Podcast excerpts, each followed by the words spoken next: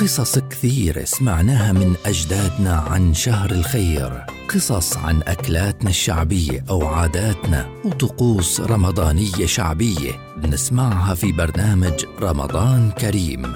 رمضان كريم برنامج رمضاني يصحبنا فيه الحكوات حمز العقرباوي خلال شهر رمضان في مثل هذا الموعد عبر أجيال.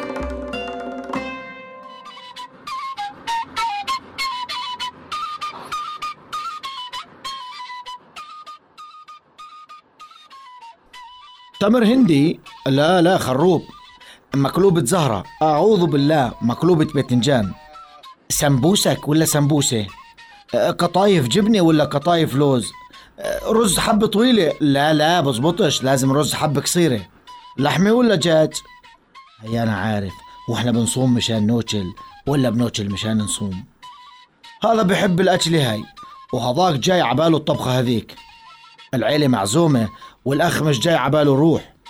نوصي لك ولا نطبخ لك. قبل السوشيال ميديا كانت طوشتنا بخصوص الأكل عقدنا وبستيرة. اليوم صرنا نردح ونتكاتل على الهوا. اليوم صرنا نردح ونتكاتل على الهوا. وقدام خلق الله. فضيحة وعليها شهود. كل حدا بده يطعمينا على ذوقه. ويقنعنا إنه طبخة أمه هي النموذج اللي لازم تكون عليه ثقافة الأكل الشعبي في كل فلسطين.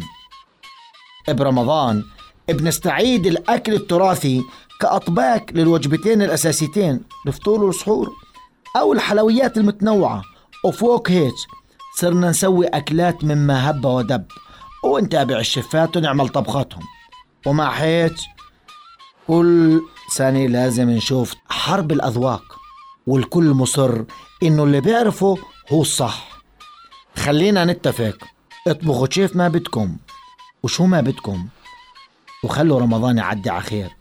وبعدين بنرجع نفرط القصة ونشوف مين ذوقه أسلم. ورمضان كريم.